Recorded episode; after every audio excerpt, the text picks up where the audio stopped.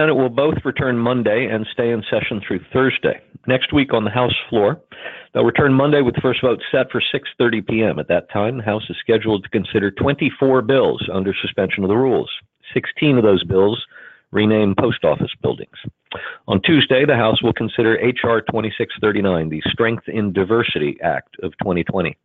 On Wednesday, the House will consider H.R. 2574, the Equity and Inclusion Enforcement Act of 2020. Then the House will take up seven bills under suspension. On Thursday, the House will consider H.Res. 908, condemning all forms of anti Asian sentiment as related to COVID 19. And they will also consider H.R. 2694, the Pregnant Workers Fairness Act. And then they'll be done.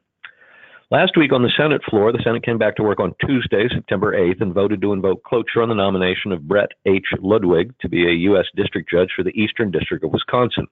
On Wednesday, the Senate voted to confirm him to that position.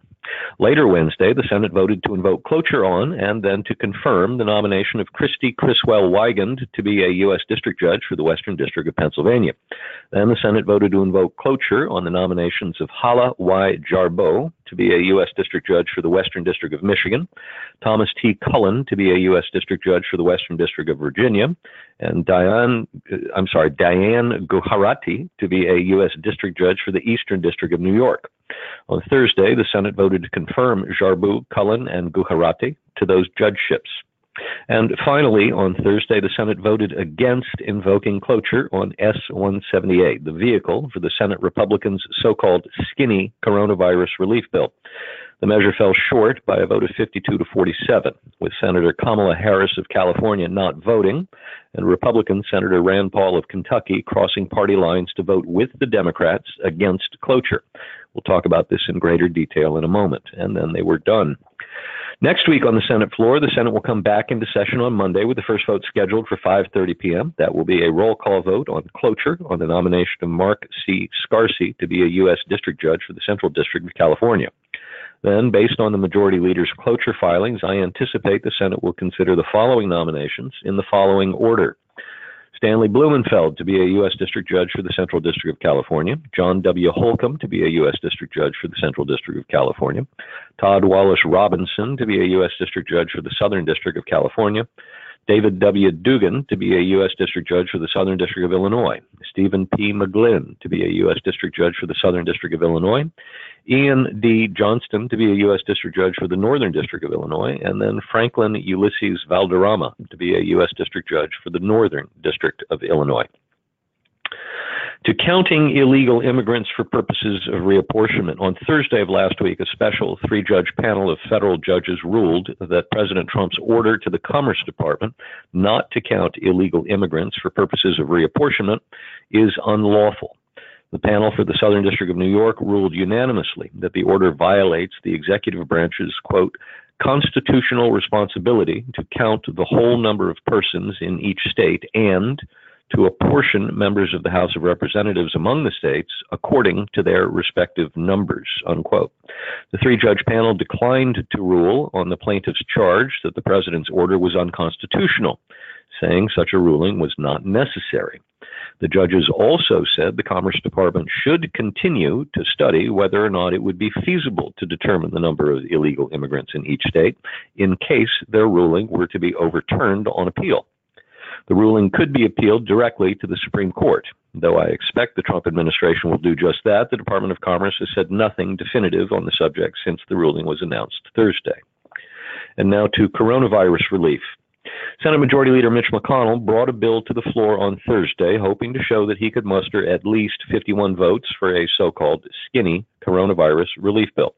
The bill included a $300 hike in weekly unemployment insurance benefits through the end of the year and a reinvigorated paycheck protection program allowing for a second draw of loans for businesses. That program would have used almost $150 billion in unspent funds from an earlier coronavirus relief bill. The bill also included $105 billion in funding for K 12 schools and colleges and universities, along with new scholarship programs intended to support school choice efforts. It also included liability protections for businesses, schools, and healthcare providers. All but one of McConnell's Republican colleagues stood by his effort. Rand Paul of Kentucky, who says we simply do not have the money on hand to be able to pay for these monstrous bills and therefore will not vote for them, stayed true to his word and even voted against cloture on the bill. All the Democrats who voted voted against the bill. So now House Democrats have shown that they can pass a $3.4 trillion bill through the House, and Senate Republicans have shown that they can muster 51 votes for a $500 billion bill in the Senate. And that means what precisely? Absolutely nothing. House Democrats cannot force the Senate to take up and pass a more expensive bill, and Senate Republicans cannot force House Democrats to take up and pass a less expensive bill. So, for now at least, we've got a standoff, and neither side looks like it's getting ready to blink. The White House, meanwhile, seems to think it can get Senate Republicans to move off their number and toward $1.5 trillion. Given that Senate Republicans just showed they'd back a bill at no more than a third of that cost, I don't know why the White House thinks they can get $1.5 trillion, but that's Mnuchin's number. On the House side, the so called frontline Democrats, that is, the 30 Democrat freshmen elected from districts that President Trump carried in 2016, are, if media reports are accurate, getting a bit itchy. They don't like this game of chicken, and they are taking their concerns directly to Speaker Pelosi.